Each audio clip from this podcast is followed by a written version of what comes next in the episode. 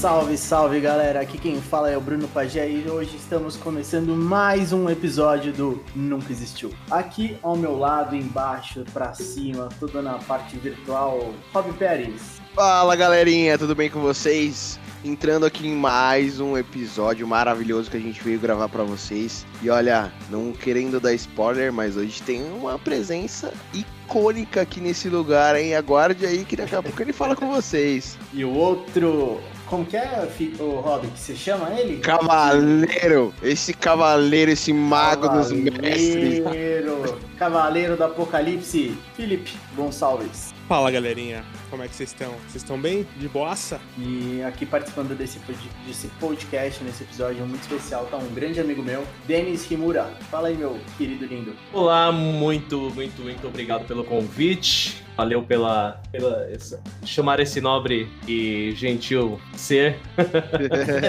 a participar do, do, do, podcast. Vamos aí bater um papo, vai ser muito bacana. Show! Bora, bora. Então, vamos lá.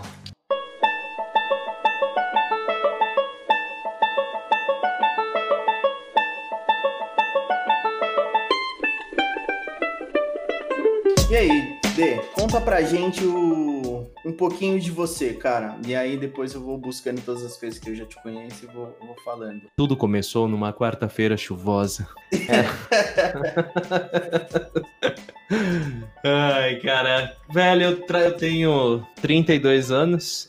Já desses 32 anos, há 21 ou 22 anos eu vou em eventos de cultura pop, filmes e relacionados do gênero, né? Uhum. E desde moleque Acho que, como grande parte do público e da galera aqui, acho que todo mundo foi alfabetizado pela manchete. Então, então eu, vim, eu vim de lá, eu comecei a curtir muito, né, cara? Eu, eu, eu tive uma infância bem difícil, ainda a TV foi o, aquele escape, acho que para muita gente, né? Então lá eu fui, comecei a, a, a, gostar muito desse, desse mundo, né? E a partir daí eu comecei a, meu, sem parar, eu comecei a participar de, de fóruns de anime, fóruns de filme, de, de tokusatsu lá na década, no final da década de 90 para os anos 2000. Comecei a ir a evento, comecei a trabalhar com evento, comecei a trabalhar com lojas relacionadas, trabalhar com site, tudo que, todo o escopo que existe no mercado de, de, de cultura pop, eu acho que eu já, já, já tive lá, inclusive hoje. Eu trabalho no administrativo de um estúdio de dublagem. Sensacional. Que da hora, cara. E aí é até legal você falar sobre isso, que é uma, uma, um, é um assunto que agora tá bem alta, né, Dê? Principalmente pra cultura pop, porque a galera do anime tá conhecendo diversos animes, tendo a possibilidade de ver anime dublado. A Netflix tá trazendo diversos animes dublados, agora a Funny Animation, Crunchyroll. O que, que, que, você acha? Como que tá sendo isso, tipo, agora pra, pra, pra gravar? Os dubladores, como que tá sendo? Cara, é, é que assim, é, sempre teve, né, um,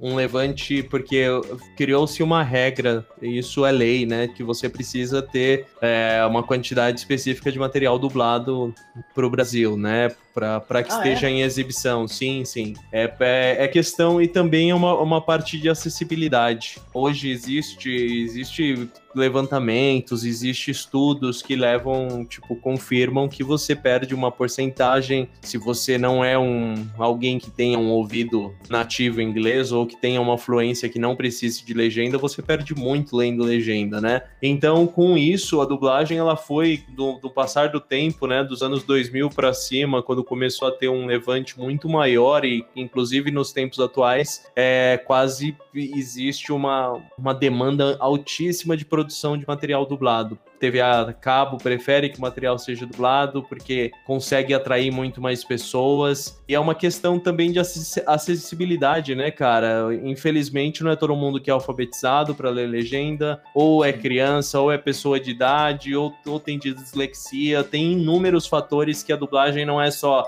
ah, só vou adaptar aqui para o português para ficar legal. Não é, tem um motivo muito maior, assim, é um, é um escopo bem maior do que a gente vê, né? Que legal, é, isso é verdade, cara. Eu nunca tinha parado para pensar em é uma... todos esses pontos. Eu, uma vez eu estava lendo algo sobre essa acessibilidade e tal, de ter uh, filmes e séries até dentro do, do, da TV a cabo, porque quando a TV a cabo chegou aqui no Brasil para né, pra começar a abrir pra massa, é, eles tinham muito problema com isso, porque você pegava os canais por exemplo, HBO e entre outros, que você você tinha lá os filmes realmente tinha acabado de sair do cinema, mas cara, você não tinha o filme legendado, você não tinha o filme dublado. Então, realmente, se não me engano, eu não sei, eu não vou dizer isso com certeza se o Denis é, se tivesse informação, tem uma lei no Brasil que tem uma porcentagem de filmes que tem que sair com, com dublagem porque tem que ter essa parada de acessibilidade e tal. Não, mas é, é isso mesmo. Hoje você tem, é, acho que até para TV, né? Sim. É a mesma, é a mesma coisa de questão de créditos, né? Antigamente é, você não tinha crédito de dublador no final dos materiais, mas o, a classe da dublagem foi, entrou em contato, fizeram diversas movimentações e conseguiram incluir uma lei na, na no Congresso para que fosse, tipo, todo final de obra passe os créditos da equipe de dublagem. É, na verdade, hoje a galera acelera, né? Você vai ver toda hora que aparece os créditos na TV aberta, é o cara ligando no menu mais três, assim, para passar. Mas é, é a, a, foi, foi uma grande movimentação, né? Porque lá nos anos 90 acabou sofrendo muito, né? A, a parte de, de contratos, a questão de liberação de conteúdo, a questão de direito do dublador, estabilidade de preço do, do, Então, assim, o mercado era muito. Como não era um mercado muito pequeno, por isso que muita gente fala que antigamente só havia as mesmas vozes em todos os filmes, porque era, era realmente um mercado é muito pequeno, porque não havia uma demanda tão grande por causa disso também, né? Não, hoje a, existe essa demanda maior devido ao fato de que a gente tem aí streaming e TV a cabo a rodo, então sempre tá gerando conteúdo e reality show é, é feito enlatados é. um a cada semana, então tem muito desse tipo de conteúdo e acaba sendo gerado por isso, né? E aí hoje tem um, um fluxo muito maior e com isso também foi profissionalizando essa linha de mercado, essas regras que foram sendo impostas, é, existe todo um controle para que também o material que seja entregue lá seja da melhor maneira possível. E melhorou muito muito, né, cara, de uns anos pra cá, a dublagem. Eu tinha, de fato, um preconceito com as coisas dubladas, mas hoje em dia, cara, velho, acho que grande parte das coisas que consumo na Netflix, por exemplo, eu assisto dublado, cara. Eu não acho que tem uma perda, assim, muito grande. Eu acho que você consegue é, entrar um pouco mais na história. C cinema ainda eu prefiro legendado. Mas, pô, seriado em casa, você chega do trabalho, você quer ver uma coisa pra você relaxar de boa, põe dublado e vai embora, cara. Eu não tenho mais essa, não. E eu quebrei esse, esse paradigma que eu tinha. Os Pode dubladores falar. brasileiros são incríveis também, né? Porque. Ah, sim. Eu, eu, eu, eu não lembro onde que eu li uma matéria falando que a nossa dublagem é uma das melhores do mundo, né? E até porque é, é, é, engraçado, porque quem não conhece, nunca viu nada sobre dublagem, pensa que é só uma pessoa lendo um texto e tentando é. fazer só um lip sync do, da boca do, do, do, personagem, do ator. Sim. Mas é muito mais que isso, né? Um ator, ele tá interpretando sim. aquela cena. Então, Exato. Então, tipo, quando você tá assistindo dublado, você tá sentindo a emoção que o personagem tá passando, foi o dublador que passou, mano. Sim. Isso é muito foda, eu acho incrível. Senão fica. Ele, ele tem que dar. Ele, ele. Na verdade, o ator lá, ele dá vida ao personagem. E o dublador dá, dá voz ao personagem, né? Porque se as duas, não, se as duas coisas não estiverem casadas, esquece, né, cara? Tipo. Vai ser uma. E, e aqui no Brasil, para você ser dublador, você tem que ter a mesma carteirinha lá, a certificação que o ator tem, o dublador tem que ter pra, pra poder dublar os filmes e séries, enfim, tudo que tiver pra dublagem. É, que assim, é... não existe a profissão de dublador. Se você não se forma dublador, você se forma ator em dublagem. Uhum, e, na verdade, isso. você se forma ator, né? A dublagem ela é, uma, ela é uma vertente desse mercado. Então é a mesma coisa que tem o cara que é o ator que vai para musical, o ator que vai para teatro, o ator que vai para TV, para cinema. Existem várias vertentes do mercado e várias vertentes de como você trabalha nesse mercado, né? O cara que atua no teatro, ele, quando ele vai pro, pro, pro cinema, é, é, é outro impacto. Ele tem que atuar de uma maneira diferente, é outra maneira de você conceber o personagem ali, é, porque tem muito mais coisas, envolve, envolvem-se muito mais coisas. É a mesma coisa para TV, a mesma coisa para dublagem. Assim, é, esse comentário que você fez sobre a ah, nossa dublagem é uma das melhores do mundo, fez esse comentário foi o Walt Disney. E isso lá atrás, por causa que o Walt Disney ele era amigo do Herbert Richards, o famoso Caramba. versão brasileira Herbert Richards. Sensacional. Porque tudo, tudo, tudo, é, tudo que era material da, da Herbert, da, da, Disney, né, caía na Herbert e aí eles que faziam todo o controle lá. E, e nessa pegada, tipo, cara, havia assim um cuidado monstruoso na concepção, as vozes até hoje tem bastante isso, né? Tem muitas decisões que são tomadas pelo elenco. Ah, o elenco de dublagem do filme A, B, C ou D. Não é aqui que decide. Muitas vezes não é o estúdio, muitas vezes não é o diretor de dublagem, muitas vezes não é o, o, o distribuidor, muitas vezes nem é o cara do estúdio lá fora, é o diretor de filme lá fora. Entendeu? Por exemplo, Jurassic Park, quando veio para o Brasil, é, quem dirigiu a obra foi a Nair Silva, né? Que infelizmente veio a falecer ontem. É, é, ela, ela foi uma das grandes é, predominantes. Eu estou datando o podcast, mas hoje estamos falando dia 16 de dezembro, né? Mas ela faleceu no dia 14 para o dia 15. E, e ela comentou, né, em várias entrevistas, ela discutia sobre o mercado e aí ela citou esse exemplo, né? Quando chegou o Jurassic Park aqui, a, o Steven Spielberg pediu quatro vozes para cada um dos personagens de, de, destaque na trama. E aí, porque ele não queria nenhuma decisão, mandava para ele a, a, pessoa, quatro pessoas fazendo a mesma ceninha, e aí ele falava: gostei dessa daqui, eu quero essa voz, porque existia um controle muito absurdo até nesse material que ia ser dublado em outra voz. Porque, querendo ou não, é o produto daquele cara. Você tem muita coisa assim, você tem diretores da, da linha de, de do Scorsese Scorsese, da linha do Tarantino, que são caras que são muito são muito cri-cri, com até na parte de dublagem, os caras intervêm lá de outros países para ver, né? E foi daí que veio esse elogio e da, da, melhor dublagem, porque, meu, não tem nem comparação. Se você pegar qualquer obra da Disney ali dos anos 80, 90, a entrega de resultado e dos atores é, é, né? é cara, é um, é, um, é um, eu acho que é um, é um, é aquele altar que você sempre tende a, a focar em alcançar, né? É, são resultados são escolhidos a dedo. E a dublagem, como vocês comentaram, é ela não só está lá para adaptar, ela tá ela também salva muitas produções, cara. Os filmes do, do Stallone, os filmes do Schwarzenegger lá do, dos anos 80, cara, olha, tem, tem muita tem muito tem muita mão do, do, dublador antigo nesse rolê, viu? O André Filho, quando fazia o Stallone lá atrás, você tinha muita gente que, cara, que deu vida ao personagem. Se você assiste legendado uh, Rambo 1, se você assiste legendado Predador, qualquer filme, cara, dos monstros dos, dos Brutamonte da década de 80, a atuação dos caras é muito complicada. a gente tem hoje aquele, aquela, aquele carinho, né, por ser obras que são super marcantes, mas a atuação era pífia. É e a dublagem, é, e a dublagem ela dava uma vida muito maior, cara. Até é. com as adaptações dos tiras, dos você é um cocô. E aí. então, cara, tem muito disso, né? E, e, é um puta trabalho. Eu, fico, eu, eu trabalhando hoje dentro. Eu não fico correlacionado a essa parte de gravações, produção e afins, né? Minha área é outra. Mas eu fico muito, cara, toda hora tem. Agora na pandemia não, né? Mas quando tava no, no tempo normal, você vê passando assim no corredor o Hélio Facari, vai, que é a voz do Gandalf. E aí ele falando, parece que eu tô indo numa missão, cara. Com... eu tô.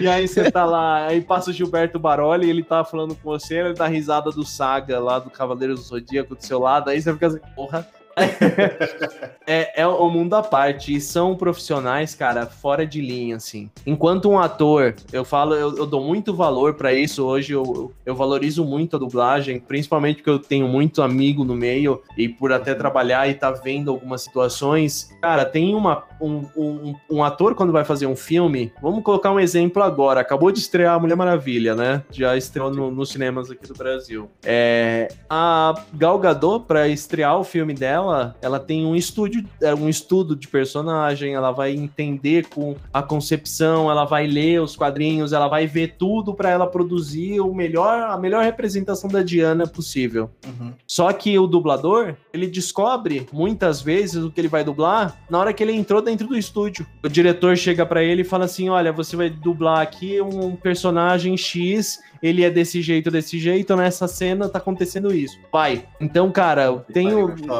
E você vê uns resultados que, que a galera tira, cara, com atuação, porque assim, é o que eles chamam de rapport, é rapport, né, na escrita. O rapport é você se, se tentar se conectar quase que instantaneamente com aquilo que você tá vendo. Então você entra na mesma linguagem, você não dubla só a boquinha do cara lá. Você uhum. dubla o corpo, você dubla os olhos, você dubla o, o pescoço, você dubla o cabelo, você dubla tudo que tá ali. Você tem que transcrever o que ele tá ali. Muitas vezes o papel tem aquelas dublagens que o pessoal tem, coloca uns cacos, né? Que são aquelas brincadeiras. Mas na contrapartida, é, o o foco principal é você respeitar a obra original e você transcrever o que tá ali na tela e, e, e fazer a versão brasileira. Então, nisso, cara, o cara se entregar e, e, entregar resultados que nem a gente vê hoje no mercado, que são super positivos, de um cara que acabou de entrar no estúdio e viu o negócio na hora e pronto, eu fico, eu, eu, eu é muitas palmas que, que, esse, que essa galera merece, cara. Com certeza, cara. Agora, uma coisa que eu acho, cortando, mudando um pouco, que eu acho que não tem um cuidado ainda, cara, é a tradução dos nomes dos filmes em inglês para português, cara. cara, isso é verdade. Quem determina irrita, isso? Quem determina isso? É, vem pra cá, tipo. Eu, esse, esse, esse, essa semana eu assisti um filme que é The Lie, em, inglês. E em português é, é mentira incondicional. É, muda, muda pouco, mas mesmo assim muda bastante, né? Então, é, você tem alguns pontos. Você falou, vem cá, eu lembrei do senhor Silvio Santos.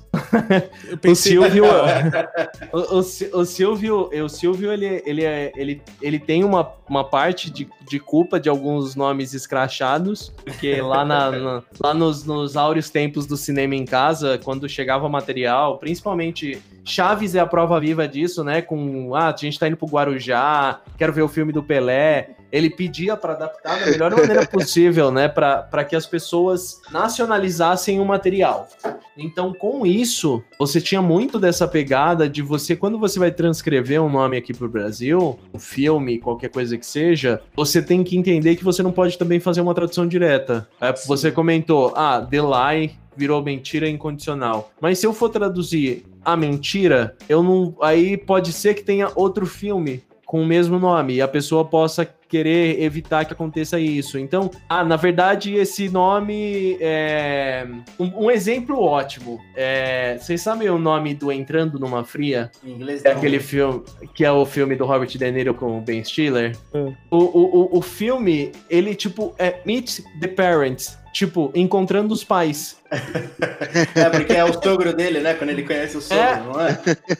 é? Exato, cara. Aí você fala assim, brother, eu vou produzir um. Você vai traduzir um filme falando Encontrando os Pais?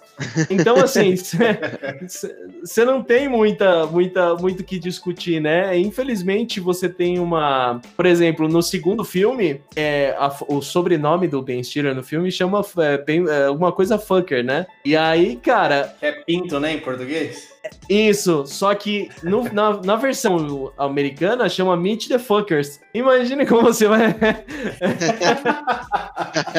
então, Eu acho que não falaria, né? aí virou entrando numa fria pior ainda, maior ainda, né? Então, assim, é, às vezes é uma decisão, nunca é uma decisão do estúdio de dublagem, é bem difícil ah, essa tá. decisão vem da, do estúdio. Ou é uma, uma, uma, é, uma, é um direcionamento da distribuidora, aquela pessoa que adquiriu os direitos daquele produto, ou é, uma, é um consenso por parte do criador. Então, o, o Guilherme Briggs, por exemplo, ele, ele trouxe essas discussões com Star Wars. Ele dirigiu uma, uma das redublagens de Star Wars e ele teve que fazer adaptações, né? Como o, antigamente tinha o lado negro da força, que ele foi alterado para o lado sombrio, para não ter essa conotação, né? De, de que negro é mal e alguma coisa assim. Também tinha o Conde do Khan, que, é, que no original é Conde do Ku, então é, é, Star Wars é mestre. Com certeza tem um brasileiro lá que é escroto e fica dando nomezinho pro George Lucas, assim, ó. Conde do tem. Ku é foda, hein, mano? Não sabia que o Vou fazer os caras criativo. Mano, mas é, ó, você tem Conde do Cu, você tem a Padmé Amidala, você tem o a Sokatano, você tem o, o Sifu Dias, você tem. Cara, é, é, é, é, é cada nome que se É você. E aí, assim, eles tiveram que adaptar. Sifu Dias, que era Sifu Dias mesmo, virou Zaifu Dias. Aí o, o, Dukan, o Duku virou Dukan. A, a, a, a Soca eles quase não usam, mas falam, aço, falam rápido para não ficar socatando. A, o Capitão Panaca foi alterado também. A, e, cara, eles tiveram que adaptar muita coisa porque tem que ser assim, porque senão você acaba sofrendo muito, né? É, com o material, né? Que você, por exemplo, lançou um agora que chama Dr. Stone na- no Cartoon Network e o protagonista chama Senku. É verdade. E aqui eles tiveram.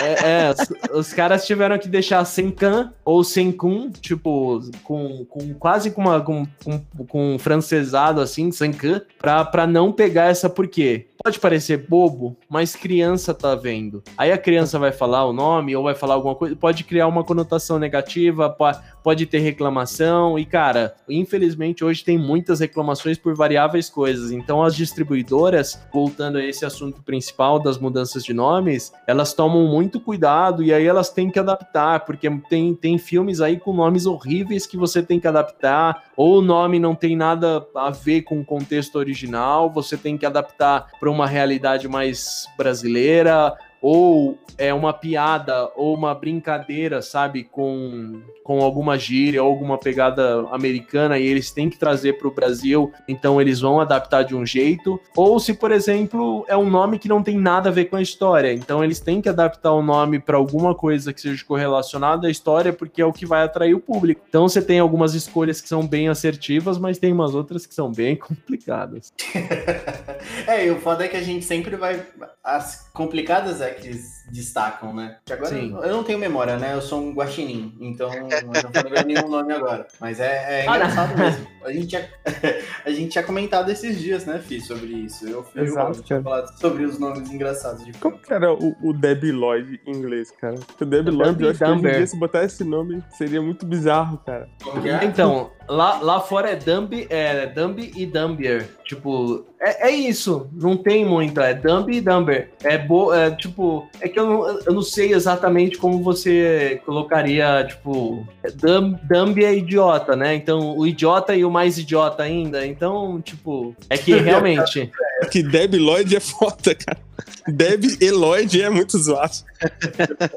É, cara, foram cara, tem que, olha, várias. Tem Ó, muita coisa. a The Hangover, que Ah. literalmente seria a ressaca que É, se beber não case. É, se beber não case. Isso é verdade. Então, assim, e se beber não case funciona muito melhor do que Hangover, a né? ressaca.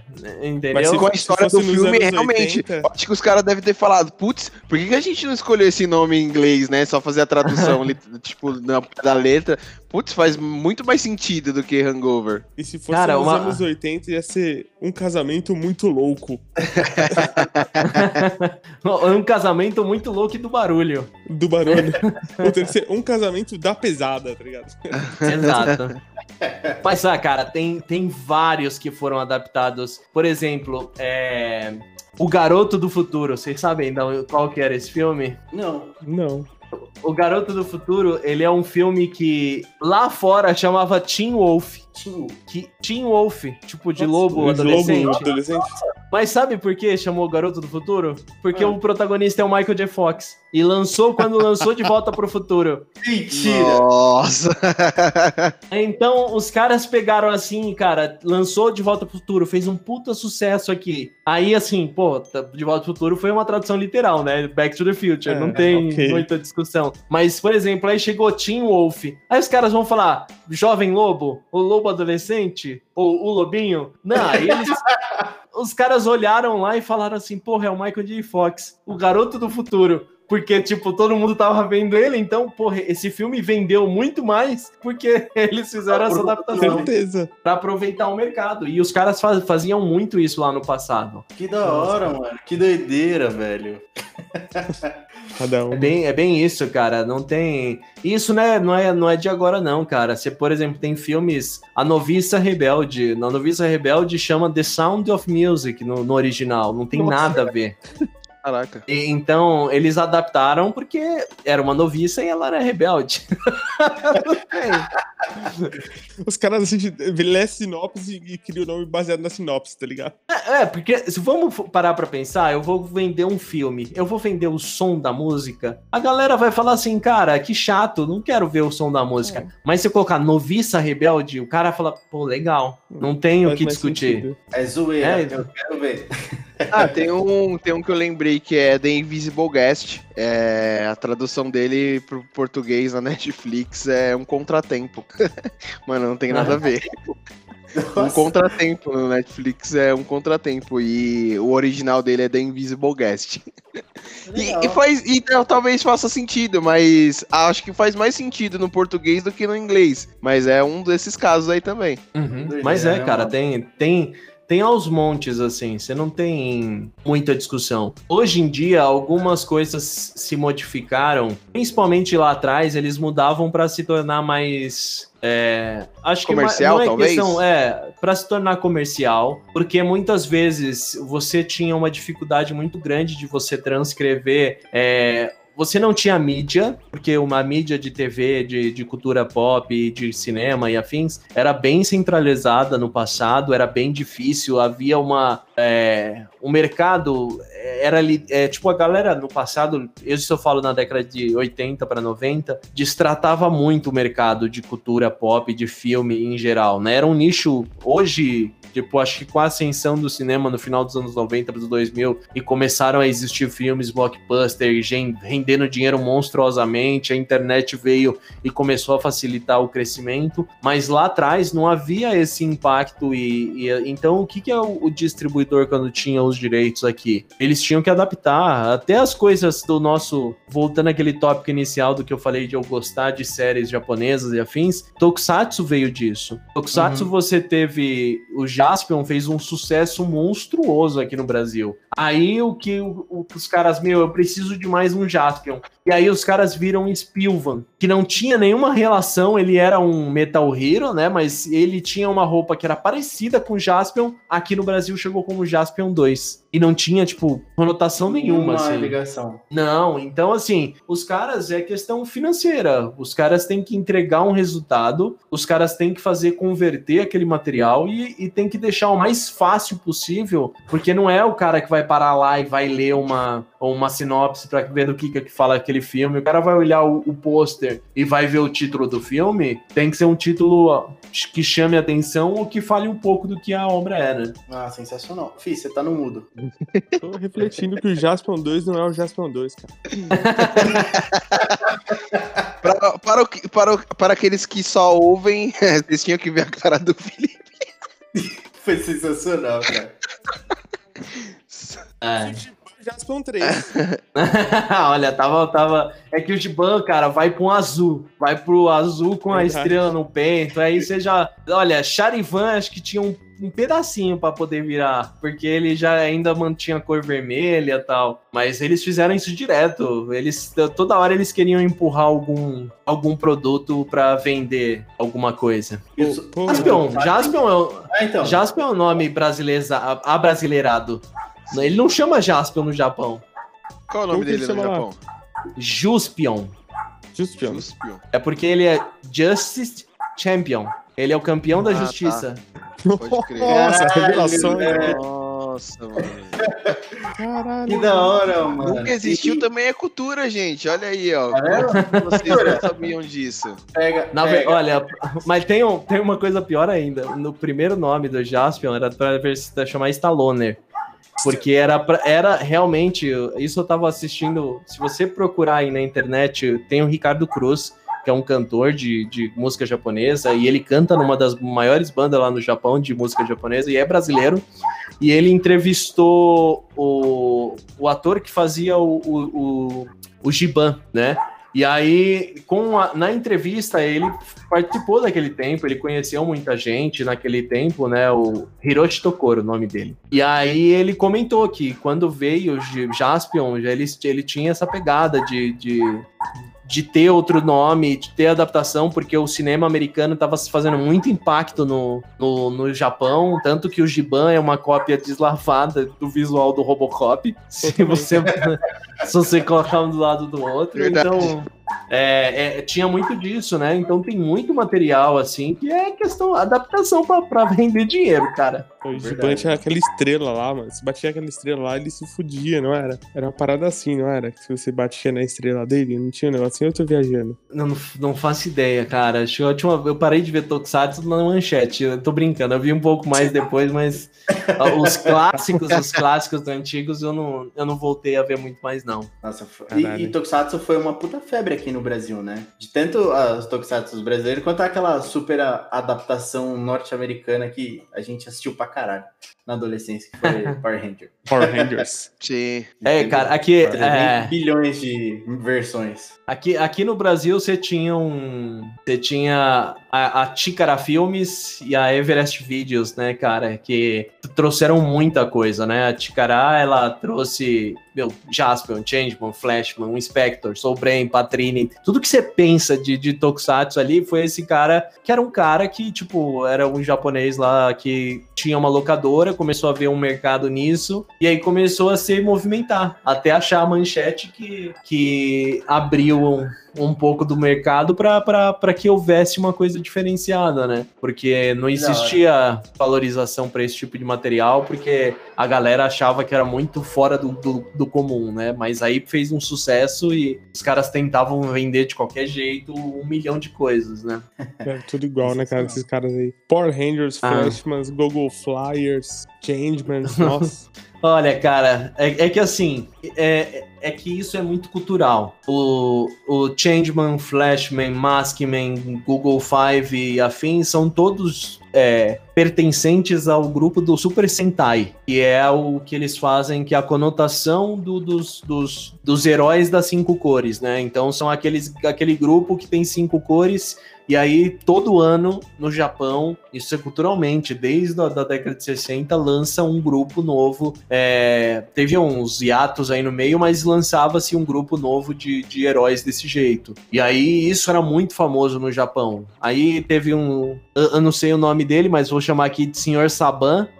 Que aí ele comprou a licença do, do. Só que ele queria utilizar as cenas de luta, mas ele queria ambientar a série nos Estados Unidos. E aí ele comprou os direitos de Zyuranger e aí transformou em Mighty Morphin Power Ranger. Aí foi quando começou essa. Todo ano lançava no Japão, um ano a dois anos depois eles lançavam no, no, nos Estados Unidos. No começo não seguiu tanto, porque o Power Rangers fez, fez tanto sucesso que ele se manteve muito mais tempo no ar. Até que eles chegaram e eles até, por exemplo, o Ranger branco e o Ranger preto, o segundo Ranger preto, que é aquele que tem armadura, que tem aquelas ombreira dourada tal, não dourada. são da. Do, isso, não são dos Ranger, já são de outra linha, né? Eles, eh, por isso que a roupa muda muito comparado a, aos, aos personagens anteriores. Porque. Os principais, né? Isso, porque já era de uma outra linha do, do Super Sentai. E assim foi, a mesma coisa. Eles tentaram fazer isso com Kamen Rider. Kamen Rider ele vem na mesma falar do, isso agora. É, dos japoneses, né? Eles foram lançados eles lançam todo ano. É, até hoje tá saindo coisa. E eles tentaram fazer Nossa. algumas adaptações americanas, mas não fez o tanto sucesso quanto o Power Ranger fez. É, Power Porque ele não tinha a sua sucesso, né? Alameda dos Anjos. o segredo do Power Ranger está na Alameda dos Anjos. Eu, eu, cara, e no Book You School. Ele é, é, é, é cara, é, acho que assim, o, o, carisma era muito, muito, muito bacana para os personagens ali. Tá bom que nos bastidores era um lixo aquela gravação, né? Você tem muitas histórias. O Billy sofreu pra cacete, porque. Porque ele é homossexual, não é? É, sofria, sofria bullying pra caramba dos caras, e de produção e equipe e tal. E, cara, foi muito disso, né? Infelizmente, muito, muitos deles ficaram estigmatizados como personagem. Até hoje, você tem cara que vive disso, né? O, o Tommy só, só faz Power Ranger na vida dele. É isso, só Power Ranger. Fez 18 Power Ranger diferentes. Faz parte Fez todos os lançamentos, tá ligado?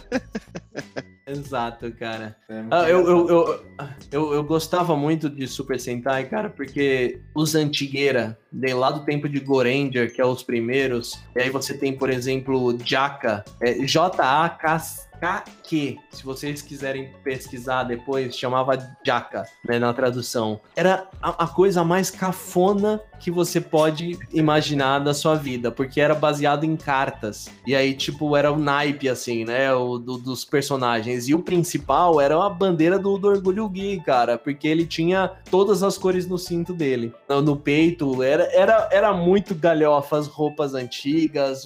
Você tem tantas obras, você tem o o, o, o, passar do tempo, ele não foi não foi muito apoiando, né? Você tinha Gossager, por exemplo, que era que ele falava sobre as potências mundiais. E aí em Gossager, tipo, tinha o, o, um dos personagens que linda, o peito dele era, era, era a bandeira comunista, cara, porque a União Soviética tava extremamente é, super poderosa no tempo que foi produzido Caralho. isso. Então, cara, é, é, muito, é muito engraçado. Tem umas coisas que são extremamente datadas, porém elas são, elas são bem engraçadas. Para quem tiver, o, é, tiver um, um tempinho para ir pesquisar e caçar algumas coisinhas, é, é bem legal. É tão legal quanto vocês chegaram a ver aquele cara brasileiro que fazia o Spectral Sun. Vocês já viram isso? Não, é um cara, sei, cara, que ele vale a pena ver, cara. Ele fazia Desculpa, um cara que é, tipo... Co corrigindo, era, era Battle Fever Day, tá? Só vocês... Battle Fever Day, tá. Que era a galera comunista.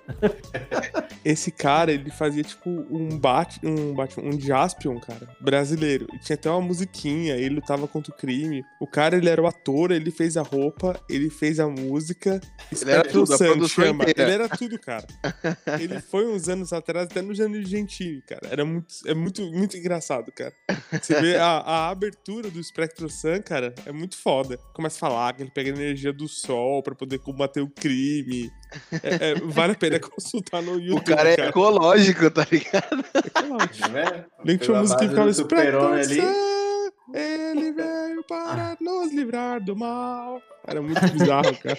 E a, a, a, olha, se, você, se vocês quiserem pesquisar, é, vê lá. É um, é um grande conglomerado amarelo que chama Insector Sun, o Guardião da Terra. E aí, cara, é... eu já tinha visto há muito. Aí, mano. É isso, eu, já, bom. eu já tinha visto isso no passado, cara. Nossa senhora. É que assim, existe uma galera que vive presa. Eu tô, tô, tô, tô angariando alguns haters aqui. Existe uma galera que tá presa no, no, no, na manchete dos, dos anos 90, 90, cara. Tem uma galera que é muito fervorosa por Tokusatsu, assim, mas não é no tipo, ah, eu gosto. Mas é tipo de, meu. Chatão é pesado. Eu, eu vou te dizer, cara, muita, tem uma galera bem complicada, assim. Tanto que a galera, meu, só existe no Kamen Rider, Black Kamen Rider. No, no Super Sentai, Power Ranger é lixo. Só Super Sentai que presta. Então, tem uma galera bem complicada. E é uma galera, tipo, que, que vive nesse mundo, preso lá e não sai de lá, não. E, é, e isso. Pra você, pra você deve ter sido foda, né? Porque você trabalhou muitos anos nas principais lojas da região aqui de São Paulo, que basicamente ah. tinha muito público, né? Ali, ali na Sim.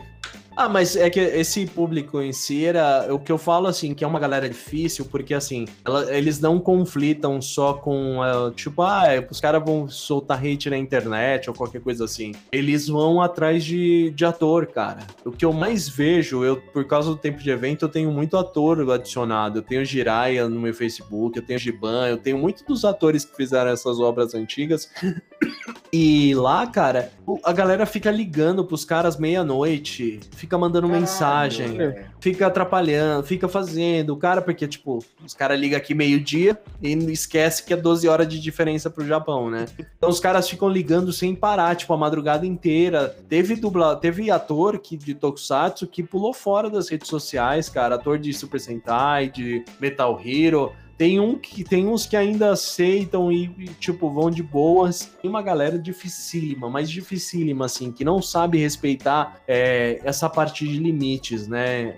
Esse que é o problema. A gente, infelizmente, no meio de cultura pop, tem alguns fãs que não entendem a palavra limite. Uhum. E isso, isso eu, como alguém que já trabalhou no meio e trabalhou com uma galera, com muitas vertentes, né? Como eu falei disso, cara, é bem complicado. O fã é assim, né? O fã fan fanático, o doente. Que tanto pra, tipo, a galera que é fã de algum artista, algum músico, qualquer coisa, sempre tem essa parada que é chato, mano, porque não respeita o espaço da pessoa. E é, pensa que como você tá acompanhando ou escutando, assistindo, sei lá, você é próximo da pessoa, você tem todo o direito de tocá-la, de qualquer coisa. É chato pra cacete isso. É, eu via gente... isso muito nos eventos de cosplay, mano, na época que, que eu tava frequentando. Os caras eram retardados, mano. Porque eles pesquisam é. muito a vida daquela pessoa e eles entram em fã, em fã clube e segue aquelas pessoas e tal, eles se sentem no direito de ser um, um melhor amigo da pessoa e quando ele tem a oportunidade de ver a pessoa ou de ter um contato da pessoa, certamente eles ficam incansavelmente ligando, mandando mensagem, chamando, dorme na frente da casa da pessoa, sabe? Tem milhares de exemplos de fãs assim, principalmente nesse meio de pop. Mas é isso, eu acho que você comentou muito bem esse lance do das pessoas ter hoje, principalmente com o advento da internet internet, olha, tô quase. É, louco. Utilizando, utilizando a palavra. O advento da rede mundial de computadores. Boa, adoro esse nome. É, né, filho? O Fih já soltou umas eu dessas. sempre uso essa palavra, rede mundial de computadores. É assim que a gente deveria se chamar da internet. Então, com, com a internet hoje, cara, ela facilita muito o acesso à informação, o acesso a encontrar é, notícia, encontrar, tipo, assunto, a saber saber da vida das pessoas, saber do que que elas estão comentando, como que elas estão comentando, o que que elas estão comendo. A pessoa sabe de tudo. E aí o cara, ou o cara é fã de um youtuber, que o cara vai acompanhar 24 horas do, do vlog do cara. Então, o que que acontece? Muitas vezes são pessoas que nem eu, eu, eu falei no começo, né? Eu tive uma infância difícil e a TV que era o meu acalento, né? Então, assim, muitas vezes tem pessoas com dificuldades na vida ou problemas sociais que não, não saem na rua ou têm medo de contato com outras pessoas. E aí elas criam relações e não é tipo relação de uma pessoa saudável, criam relações de posse com essas com essa com um influenciador, com um músico, uhum. com um ator, com qualquer pessoa do gênero assim, né? Então é muito difícil, assim. Eu falo por experiência própria de ter sido trabalhado em evento, né, cara? Eu, eu fui muitas vezes guia, muitas vezes segurança, muitas vezes apoio, muitas vezes é, leva, levei porrada para para segurar a fã, cara. Porque tem uma galera que não sabe ter um limite. Eu, eu sei que existe essa. Esse. Cara, se você vê o seu ídolo máximo, assim, o cara que você curte pra caramba, tudo que ele gosta, o seu primeiro instinto é você, cara, entrar naquele, naquele turbilhão de emoções, mas você tem que ter esse pequeno bom senso, né? De, de entender essa concepção e entender essa. É, é aqui que mora meu limite, gente. Vamos seguir daqui, respeito e afins, né? E principalmente é se a gente for por esse segmento de filmes, que os atores demoram muito para vir no Brasil, para ir visitar outros países, né? Eu acho que quando você fala dos filmes americanos, é, a galera que mora lá até vê uma, uma pode ter a possibilidade de ver com uma frequência um pouco maior do que a gente fora do, do país uh, nativo deles. Então acho que quando as pessoas, putz, ah, fulano vai vir para o Brasil, ator X e tal, vai vir para uma, pra uma feira, para um evento muito grande, a galera dorme, sonha, faz, fica sem comer, porque é exatamente isso, é essa, esse lado do fã aí. Ó, eu vou te dizer, eu, eu já eu, eu, eu, eu sei exatamente esse sentimento, mas eu dou graças a Deus de, de que eu tenha conhecido o meu ídolo máximo quando eu já tinha essa consciência na minha vida. Porque, cara, eu vou te dizer, é um negócio muito. Na verdade, quando o cara vem pra cá, é até bacana quando existe esse essa afobação. O que eu falo, tipo, afobação sempre vai existir. Você sempre vai ficar empolgado com o cara. Mas é, é aquele lance certeza. de. É, é aquele lance de agarrar, beijar a força, fazer qualquer coisa que tenha, que tenha mesmo essa conotação negativa. Mas os caras gostam, velho. Quantas vezes. É, Tipo, já vi a assessoria, empresas que estão fazendo um evento pedir para público fazer show off ou passa pro, pro fã clube e passa pra galera o local onde o cara vai pousar, que horas que chega o voo, que é para ter aquela aglomeração, porque isso gera mídia pro cara também, né? Uhum. Não é um negócio ah, tá, tanto faz, tanto fez. Não, o cara quer mídia, ele quer que exista isso. E muitos atores gostam de vir pro Brasil porque o povo daqui é muito amoroso, é muito vivo, mas o lance de muitos não virem para cá é a logística de vir pro Brasil. O Brasil é longe de qualquer lugar, então é longe de atores e profissionais da, da Europa, da Oceania, da, do,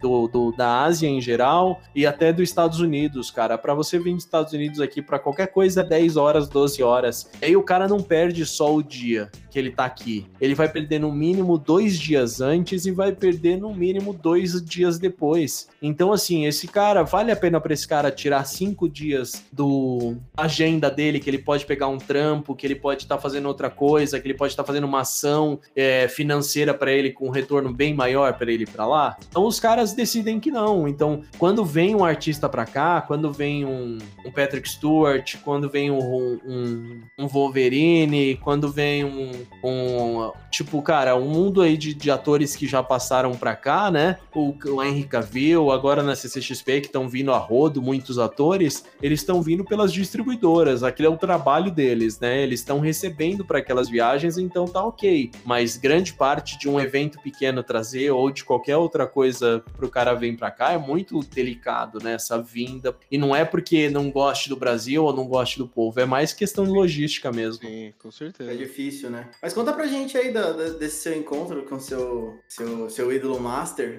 Conta pra gente.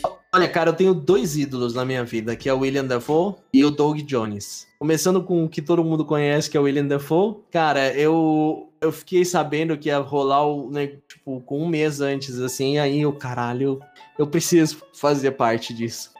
De algum jeito eu preciso. E eu já trabalhava, eu trabalhava com um site, eu tenho até hoje, tá, tá meio desativado, que chama republicapop.com.br. E, e nesse site a gente fazia muita cobertura de eventos, de cabines, de filmes, de, de entrevistas e afins. E aí ocorreu essa entrevista que era um filme do Hector Babenco, que é um diretor argentino que já falecido, que era o esposo da Bárbara Paz, e ele lançou um filme aqui com atores brasileiros e o William Dafoe no elenco, né? E que chamava Meu Amigo Hindu. E aí quando veio pro Brasil para fazer a divulgação, eles trouxeram o William Dafoe. E o William Dafoe já veio pro Brasil diversas vezes. Ele já teve uma, ele já fez uma peça durante um mês no Brasil. Olha e, só. E, então assim, ele ele gosta pra caramba daqui. E aí ele veio para cá e eu falei, cara, eu preciso ir de qualquer jeito. E aí o que aconteceu? Todos os atores têm agenda, você tem uma sequência de material que você pode gerar. A distribuidora, vamos citar aqui a Disney, vai, vamos a mais conhecida. A Disney, ela tem um ator dela lá, ela tem o, o, o Tony Stark, você tem o Robert Downey Jr. Aí ele vai pegar um dia, um, um press day, né, um dia de imprensa ali para conversar com a galera. Esse dia de imprensa vai começar às 9 horas da manhã. Ele vai fazer entrevistas com um cara de mídia de TV e afins que sejam mídias visuais, das nove da manhã até as duas da tarde. Então, dentro deste horário, eu preciso acoplar toda essa galera desse mercado de internet, de TV e afins, a não ser que seja tipo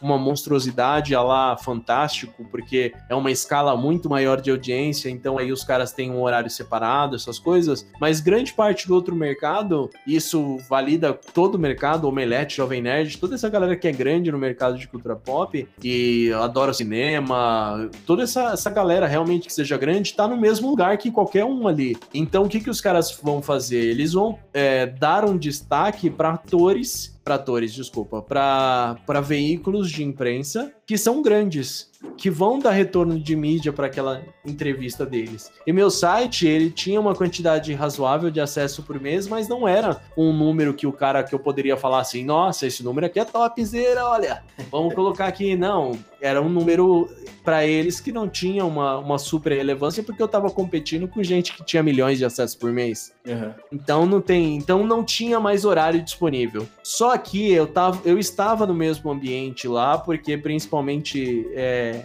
calhou da, do, do meu site inicialmente ter sido um projeto de uma, de uma de uma produtora de vídeo que fazia esses tipos de conteúdo e a gente ficou lá esperando sem nenhuma disposição a gravar nada.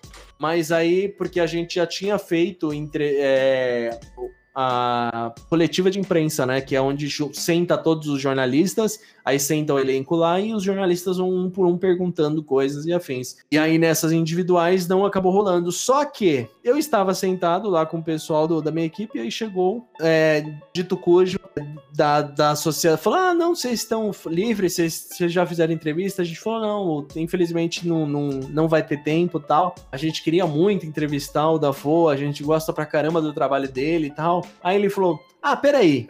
Aí ele foi e falou com o Dafo. Aí o Dafo, tá bom, onde você quer fazer? E aí, assim, sem mais nem menos, ele falou: Caralho. tá bom, eu dou, eu dou entrevista, não tem problema nenhum. E, cara, as minhas pernas tremiam que nem vara verde, velho. aí eu falava assim, velho, eu, eu sou fãzaço do Dafo, cara, desde Platoon. Então, assim, velho, você fala assim, porra, é um, é um cara máximo do, do de atuação. Ele é o rei da, da do caricato, todos os filmes dele, ele, ele tem um, um peso dramático absurdo, assim. Até no, no, no Homem-Aranha, cara, que foi o Sim. que jogou ele pra mídia tradicional, né? Pra, pra mídia de, de destaque, é, ele é um puta ator, assim. Então, pra mim, eu tava ali, eu, cara, nem e aí, eu fiz uma gafe. Cara, você não imagina, velho. Eu fiquei. Eu, eu fiquei porque eu saí correndo para pegar uns equipamentos. Aí o pessoal tava falando com a assessora e falou assim: olha, pergunta o que você quiser da vida dele, só não pergunta muito sobre o filme porque ele só tá respondendo do filme hoje. Eu cheguei no final da frase só do filme hoje. Aí o que, que o Denis faz? A primeira pergunta é como que você. Tá, blá blá blá sobre o filme. Aí ele olhou assim pra minha cara e ele viu que eu fiz da maneira mais inocente possível. E aí ele começou, ele deu uma risada e respondeu assim de coração. E aí eu falei. E aí foi, cara. E o cara, ele era tão engraçado. Porque assim, ele brinca com você, ele conversa, ele é uma pessoa super disposta, ele te trata como qualquer outra pessoa, é, como se fosse tipo um colega, não não te desdenha ou ele tem algum mérito, tipo, sou um ator fodão, sabe? É como se você estivesse conversando com um amigo. E é um cara fantástico, super humilde, assim, de coração ímpar, assim, cara. Que da hora, cara. Que da hora, cara. experiência, hein? Sendo, pô, nem me fala. Pra mim, até hoje, minhas fotos de rede social ainda tem lá a minha fotinha com o Dafoe, porque, é, eu cara... vi aqui no, no Discord também. ah, sim. Então, porque, cara, pra mim foi muito importante. Foi um sonho se realizando ali que não tem tamanho. E, e, e meu segundo sonho, que eu até falei, que era o Doug Jones, é, para quem não conhece o Doug Jones, é normal, porque ele, ele quase nunca aparece ele na tela. Ele. Ele sempre tá vestido. Então o Doug Jones, ele é o fauno do labirinto do fauno, ele é o homem pálido, aquele que tem os olhinhos na mão. Ele é o Abe Sapien, que é o azul lá do filme do Hellboy. Ele é o, ele é o corpo do surfista prateado no Quarteto Fantástico. Tudo que você pensa, Abra Cadabra, ele é o zumbi. Então, tudo que você pensa de filme Caralho. de terror, fantasia e que tem algum cara que era monstro, era o Doug Jones por baixo da roupa ali. Então, assim, e eu, e eu sou fanzaço, cara. Tem um filme que pouca gente ainda fala que chama Guerreiros da Virtude, que era um monte de canguru lutador. Cara, filme antigaço.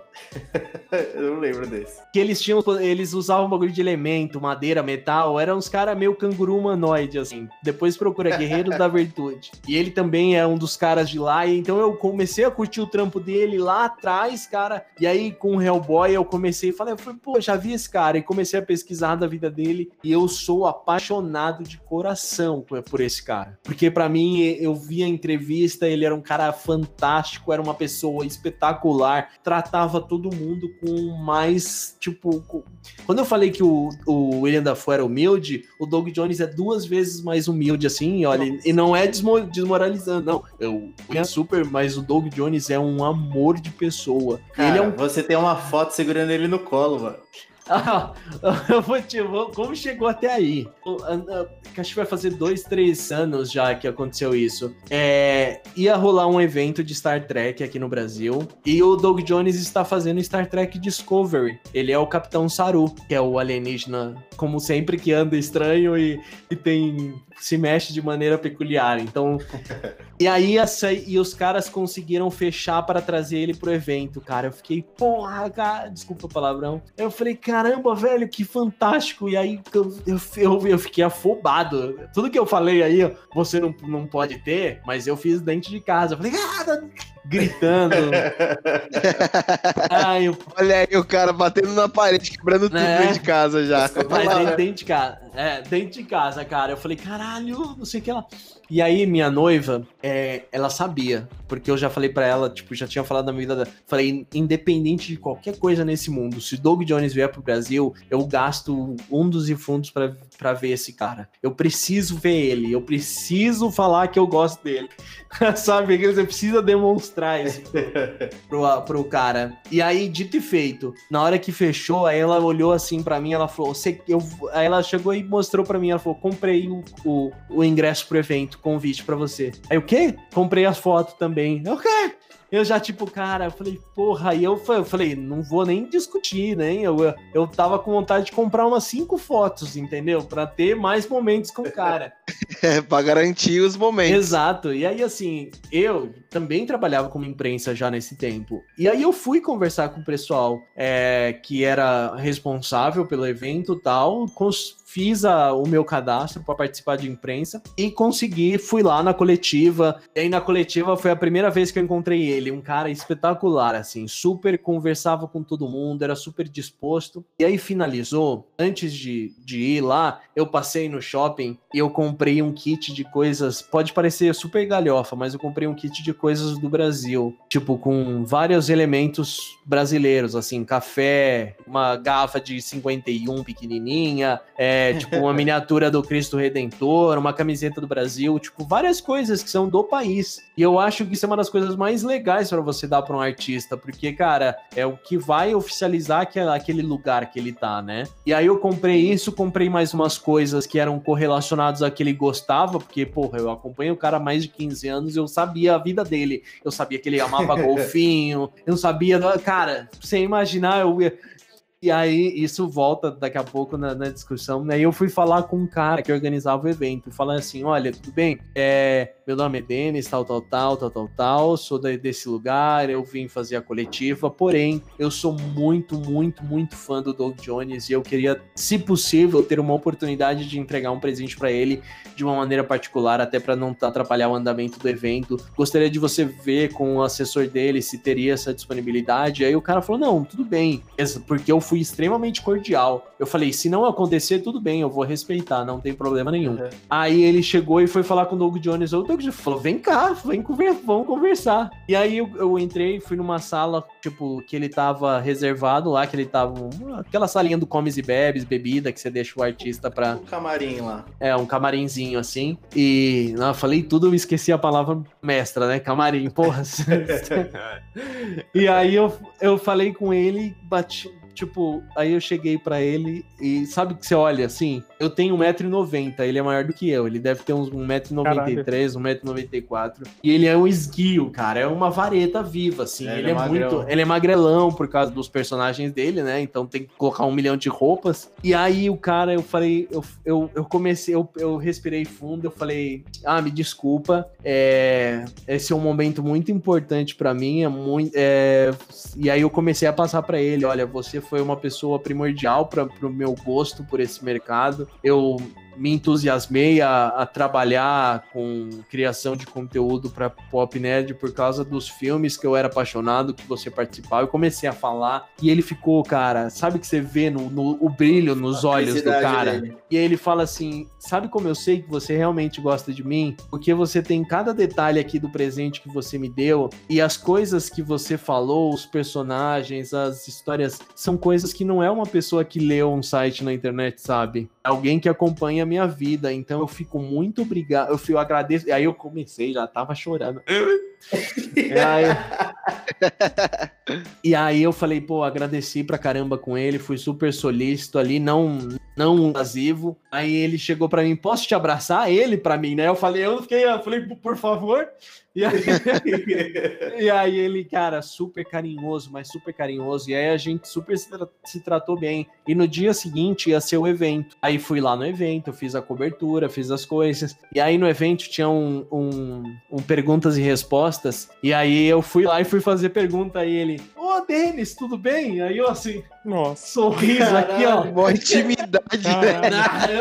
Aí assim, eu sorriso, aí eu, eu falei assim. Aí eu soltei uma pergunta: Ah, como que foi a sua ascensão, né? Desde o personagem X até hoje, ele só realmente ser para você escavar essas coisas. Porque era tipo o primeiro personagem que nem na, tem vídeo direito desse cara que ele Caralho. fez. E aí eu falei, cara, super feliz, assisti até o final, aí depois foi a, a, a, o momento do meet and greet. Cara, quando teve o momento do meet and greet, eu, eu, eu, eu tava na fila, todo mundo ia lá, chegava, abraçava o cara, ou chorava e tirava uma foto do lado, ou chegava lá e falava, ai, tudo bem, ai, segura assim, desse jeito, faz a pose do, do, do, do, no, do fauno, faz a pose do homem pálido, da morte, de todos os personagens possíveis, né? Aí quando chegou ele já, quando eu cheguei na parte da fila ali, de novo, Denis, aí eu falei, é, eu falei... aí eu, cara, que, que amor de pessoa, que amor de pessoa. Aí na hora que eu fui tirar a foto, e eu, eu falei, Doug, desculpe te perguntar, mas eu poderia te levantar no colo? Eu, porque eu já tinha visto que ele já tinha tirado algumas fotos, umas fotos não, acho que duas fotos que eu vi ele numas com da vida, assim, com a galera segurando ele no colo. E aí eu falei, aí eu falei, posso? Aí ele falou, com certeza, e já engatou o, o braço no meu ombro, assim, e eu... Aí eu, cara, cara, peguei ele no colo, e eu todo mundo, do nada que tava do lado assim, virou e olhou assim, cara, o que que tá tipo, acontecendo? Que que tá pegando? e aí, eu, eu, tipo, o pessoal tava super de boas porque o Doug tava rindo, assim, super feliz, super engraçado tal. E aí, o cara, que pessoa espetacular. Ainda tive a oportunidade de falar mais um pouco com ele. E até hoje eu converso com ele nas redes sociais, cara. Ele me responde, ele é um cara super acessível. Nossa, e é uma legal. pessoa fantástica. É, da hora, que legal. Da hora, dele. Cara, confesso que eu não sei nem quem é, cara. Vou dar uma pesquisada Meu... pra saber. Cara, Meu, na hora que, na hora que você, na hora que você vê é, person os personagens, você vai lembrar, na hora. É que a cara dele fica completamente escondida em filme, né? Eu só sei Sim. porque a primeira vez que eu vi, eu acho que foi numa entrevista aleatória, assim, X, falando sobre maquiagem e que ele passava por diversas, tipo, várias horas se maquiando por conta de personagem e por conta da exclusiva foto no colo do Denis com ele, que é, mano, é muito boa a foto. Caralho, que da hora, Denis. Muito, mano. Deve ser muito ele, louco ele... a sensação, né, cara? Da hora. Ele, é, cara, ele tem, tem, tem por exemplo, o Labirinto do Fauno, ele demorava nove horas para terminar de se maquiar. Nossa. Era muita Caralho. coisa, cara. Era muita coisa mesmo, porque ele, ele sem, sem tamanho. Quando eu falei que eu, que eu fiquei apaixonado pelo, pela pessoa que ele era, eu. A primeira vez que eu, que eu tinha visto ele foi um, um making. Tipo, que eu comecei a pesquisar sobre ele, foi no making off do, do Labirinto do Fauno. Eu comecei a ver muito mais interno, né? Que eu comecei a pesquisar muito da vida dele. E aí, nessa parte, eu. Ele tava na cadeira de maquiagem, e aí ele tava tomando um café. E aí ele vira e fala para pro, pro rapaz que tava servindo o café. Ele falou assim: eu, ah, vem cá, olha, muito obrigado, esse café tá espetacular. Tipo, quem é o ator de um super filme que se dá o trabalho de agradecer o tiozinho do café, cara? Café, é verdade. É, entendeu? Sim. E aí, tá no chat geral aí, ó, a foto, pra vocês verem. Show.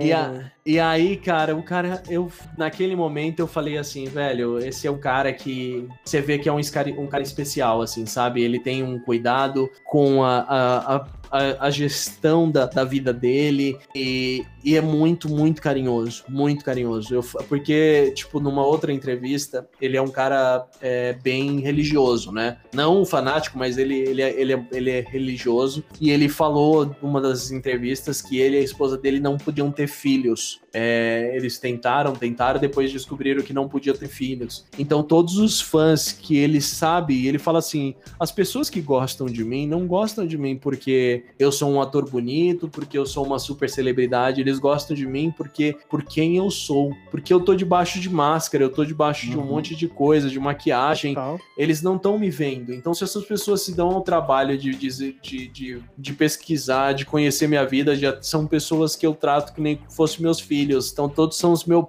meus puppies. E aí, tanto que eu, eu até achei engraçado, porque acho que quando eu fiz uma mensagem de agradecimento para ele, ele mandou assim: Thank you so much, my, my Brazilian puppy.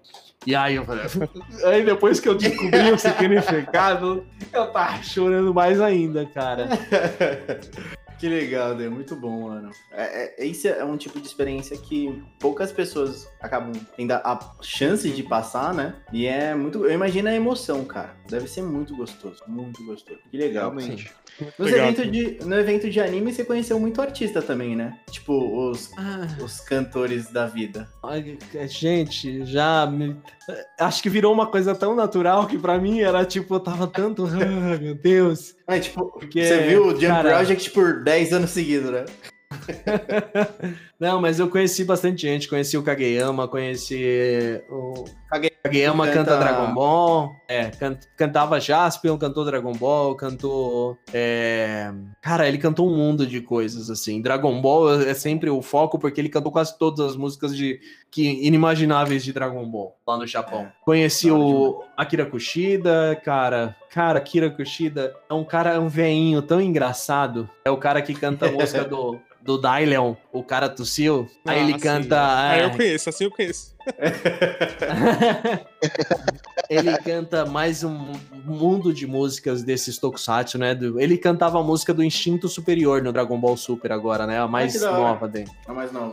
É. E aí, cara, esse é um outro cara, assim, foi muito engraçado. A, a, a esposa dele, que é a manager dele, falou assim: Ah, eu, eu queria um, um caderno de anotas de escrever escrever é partitura eu não sei escrever a nota sabe? Nota musical. partitura. é ela queria um caderno que você escreve a nota musical é um caderno que já vem com as linhas prontas. E aí a pessoa porque essa mulher ela é do caralho eu tô depois vocês bipam, não sei se tem censura não, no tá livre. Né? Mas Livraço. Aí assim, ela, ela escreve no, no ouvido, cara. Ela vai escrevendo as notas no, no... Nossa. E aí ela fala: ah, preciso disso. Aí vai o Denis correndo atrás para tentar achar esse caderno. ah, Aí eu achei o caderno, aí eu fui entregar para ela e o que, que a gente fazia com os japoneses? Tem o Porquê Sim lá na Liberdade. A gente alugava Sim. isso a sala do Porque Sim para eles treinarem. Porque, tipo, era um ambiente que tinha todas as músicas, tava o material tudo em japonês, tinha comida japonesa caso eles quisessem comer. E aí eu cheguei lá, fui entregar para ela, e ele falou: Você não vai embora, não, senta aí, fica aí um pouquinho. E aí eu falei: Tá bom. E aí eu fiquei ouvindo ele cantando Dragon Ball. Eu falei: Caralho, Caralho velho. Nossa. E aí ele cantando, parecia que era uma serenata para mim, porque ele tava cantando para mim na minha direção. Assim, eu falei: Eita. E eu, se caralho, que empolgado. Eu falei: Porra, sabe? É, eu também, quando você trabalha com esse gênero, gênero, você mata muito o seu lado fã. E eu queria ser totalmente fã naquele momento para poder ter aquele, aquele aproveitamento máximo, assim, né, cara? Mas aí Sim. você vê, porque, velho, você fica assim, ah, legal. Porque você tá a trabalho, você não tá fazendo, Sim. você não tá é. de graça ali, né, cara? Então, você ter essa separação, mas, cara, correr atrás disso, correr atrás de, de coisa pra, pra galera, velho, é, levar a gente para hospital, é, a, ajudar carregar gente, servir de barreira. Nossa, já tomar chicotada. Teve um show de uma banda já. Teve um show de uma banda chamava de Emudo, né? Uma banda japonesa daquela galera que se visual que, que se veste de couro e, e afins. E aí um, o cara, o, o vocal, ele usava um chicote. E aí o que Meu acontece? Deus. Quando foi alugado aquelas aquelas contenção, sabe aquela contenção do show? Aquelas uhum. placas de ferro? As placas iniciais de ferro, elas têm que ser aquelas que são chapadonas assim, fechadonas, pesadas, que são a que segura o público. O que acontece? O cara quando foi entregar, não entregou essa, só entregou aquela aquela aquelas de controle de fluxo, aquelas barras um vãozinho assim. Sei, um vãozinho. E aí, cara, não, o cara não conseguia entregar pro show, não ia dar, e aí teria a gente teve que se virar com aquilo. O que que acontece? É um show de rock com fã. e aí o que que acontece? Vá, preciso de quatro pessoas para segurar essa grade ali na frente. Nossa. E aí vai o Denis segurar a grade. Vai lá. Cara, eu entre duas grades, assim, travando e travando um público de sei lá quantas pessoas ali. Vamos jogar numa casa de umas mil pessoas e travando no braço aqui, cara. Eu falei, puta, que, que sofrimento. Aí eu tô aqui do lado segurando e aí empurrando de volta que o galera empurrava pra frente. Aí eu do nada sinto uma batida nas minhas costas. Eu falei, caralho, o que que tá acontecendo? E continuei. Aí de novo nas minhas costas. Aí eu falei, caralho, o que que tá acontecendo? Aí eu viro para trás, não tá o vocalista cantando e balançando o chicote e o chicote estalando nas minhas costas.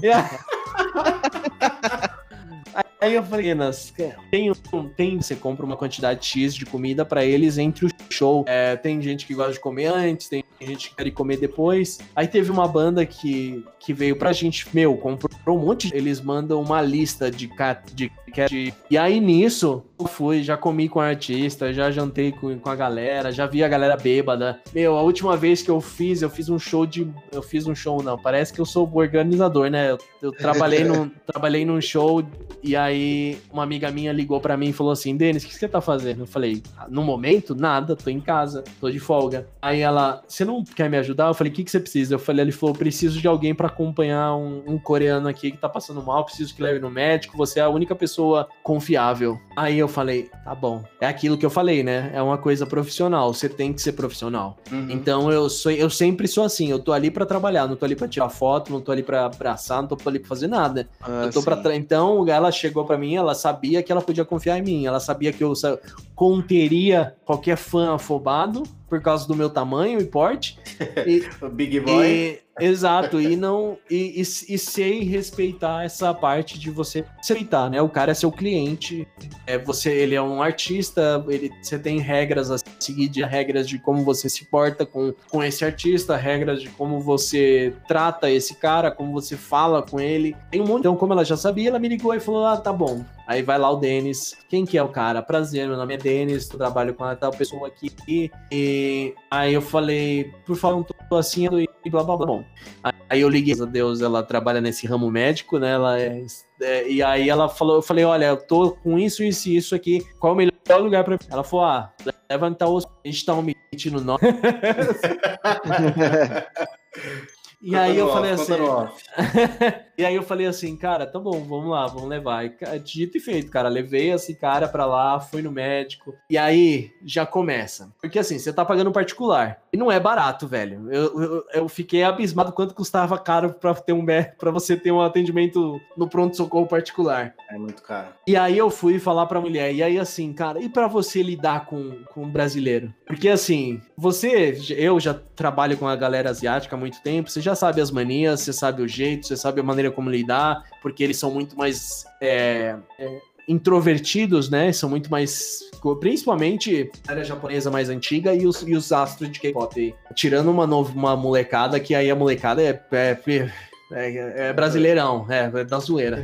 E aí, cara, a gente foi lá e aí, primeira coisa, você vai naquele exame inicial, que a mulher vai medir sua temperatura, medir sua pressão. Aí a mulher já pega um medidor e enfia no ouvido do coreano. E o cara, o coreano assustadíssimo. aí eu falei, eu falei, calma, eu falei, calma, calma, calma, é só. Ela vai medir sua temperatura, tudo. Graças a Deus ele falava inglês, então a gente se virou ali super bem. E aí ela falou, não, tudo bem. Aí eu parei a moça, eu falei, moça, cuidado, ele não é brasileiro eu estou aqui como ajuda, como intérprete dele, estou cuidando. Ele só veio aqui a trabalho, ele não sabe os nossos costumes, então eu preciso que tenha dedos para lidar. Aí, ah, tudo bem. Aí ela foi mais, mais de dedicada ali, né, na, na, na, situação. Mais delicadinha. Delicadinha, isso. E aí, demora vai, demora vem, demora vem.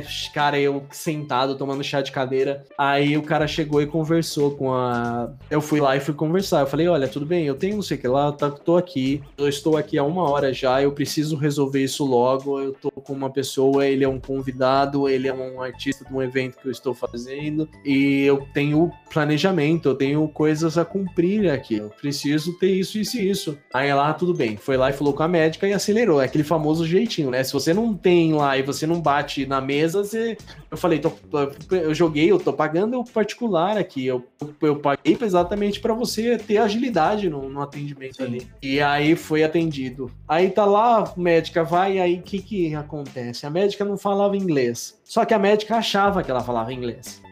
E aí ela foi tentar explicar o que, o cara tinha. E o cara tava com, com uma inflamação na garganta, com pus e tal. E aí ela foi falar: Ah, é uma bactéria, é uma infecção bactericida que você tá. Pra quê? Ela começou a falar bactéria, não sei o que lá, e o, o moleque arregalou os olhos, porque, porra, é, outra, é outro contexto quando você vai falar Sim. sobre bactéria, sobre não sei o que lá. E aí eu falei, calma, calma, calma. Não, eu falei, olha, você tá com uma inflamação na garganta. É... Aí ele, ah, não, tudo bem. Aí, aí eu dei uma acalmada e falei, não, moça, cuidado com a forma como você fala, entendeu? É o cara não, não tem um compreendimento. Tem um cuidado, né, cara? Aí eu falei, puta, cara. Aí eu falei, eu falei, olha. Aí ela falou: ah, não, toma esse remédio. Eu falei: olha, quero que você dê o que tiver de mais forte aí para ele resolver, para ele entrar no, no, no, palco depois. Aí ela falou: tá bom. Aí ela falou: olha, vai tomar isso daqui vai tomar duas bezetacil. Aí eu falei: eita caralho. Nossa senhora. Aí. Maravilhoso essas duas bezetacil. Aí eu falei, olha, tudo bem, você vai tomar esse remédio de tantas horas em tantas horas e você vai tomar duas injeções. Aí ela, tá bom. Aí chegou na hora da injeção, eu falei, olha, moça, você fala inglês? Ela falou, não. Eu falei, então posso acompanhar? Tá bom. Aí eu tô lá vendo a bunda de um artista coreano tomando injeção. e aí foi muito engraçado, cara. Aí você vê, né? Tipo assim, me fala, porra, se eu fosse um fã, eu sou, tipo, eu gosto de algumas tal, mas aí você fala assim, porra, se você é um fã, você tá lá com um artista que você gosta, aí você tá vendo ele com a bunda de fora, você fala assim. Eu falei, cara, segue a vida. É, vai que vai. Aí, cara, mas dito e feito. Aí o cara tomou os remédios, fez lá, eu pedi um táxi e falei, ó, Tó, volta pra tua casa. Mandei Bom, pro hotel, minha amiga, minha amiga tava por lá. Foi, foi, tem, cara, tem um mundo assim de histórias, né? Só quem trabalha nesse meio. Tem que ter uma parte 2, então, né, cara? Vai ter que ter a parte 2. Muito bom, cara. Da hora. Cara, já vou começar aqui, ó, puxando essa marotagem aqui. Cara, quero agradecer demais, Denizão, pelas histórias e todo o conteúdo que você trouxe hoje aqui pra nós. Muito bom, cara. Muita coisa aí. Essa com o mas Eu ia falar isso, destruiu. o Jasper 2 não existe. Droga. Só pela cara do Fizz, ele acabou com 75% da, da infância dele. mas é isso aí, cara. É, deixo aqui meus individuais individual, agradecimentos a você, cara. E essa indústria é muito da hora, a gente curte pra caramba. É, acho que tem vem é, sendo desenvolvida agora nos anos 2000, né? Nessa virada uhum. aí. Tem bastante coisa nova aí aparecendo com a internet ainda, né? A rede de computadores, como nós gostamos de falar, vem melhorando muito. E, cara, obrigado aí por todo o conteúdo. Valeu, Denis. Obrigadão aí, cara. Vamos deixar o parte 2 ah. aí pra gente falar mais de anime, das outras coisas também. Já separa umas histórias aí pro próximo. Já separa aí. Não, com certeza, cara. Tem um mundo aí. A gente. Enquanto a gente continuar omitindo nomes e informações técnicas, aí a gente pode falar que não tem dor de cabeça, né, cara? Show. É, foi... Mas obrigado, obrigado de coração pelo convite, principalmente o Bruno aí. A gente é bicho velho de, de se fantasiar. Essa, é. essa palavra sem essa frase sem contexto é ótima, né? É, completamente da hora. Ah, que bonitinhos. Mas, é, mas, muito obrigado pelo convite, gente. Valeu, gente. Valeu, siga, obrigado. Nos siga nas redes sociais, no Instagram. Nunca existiu o podcast, o podcast nunca existiu. Um dia eu decoro. E é isso aí, galerinha. É nóis, galerinha. Valeu, Tamo junto. Valeu, falou. Falou, um abraço.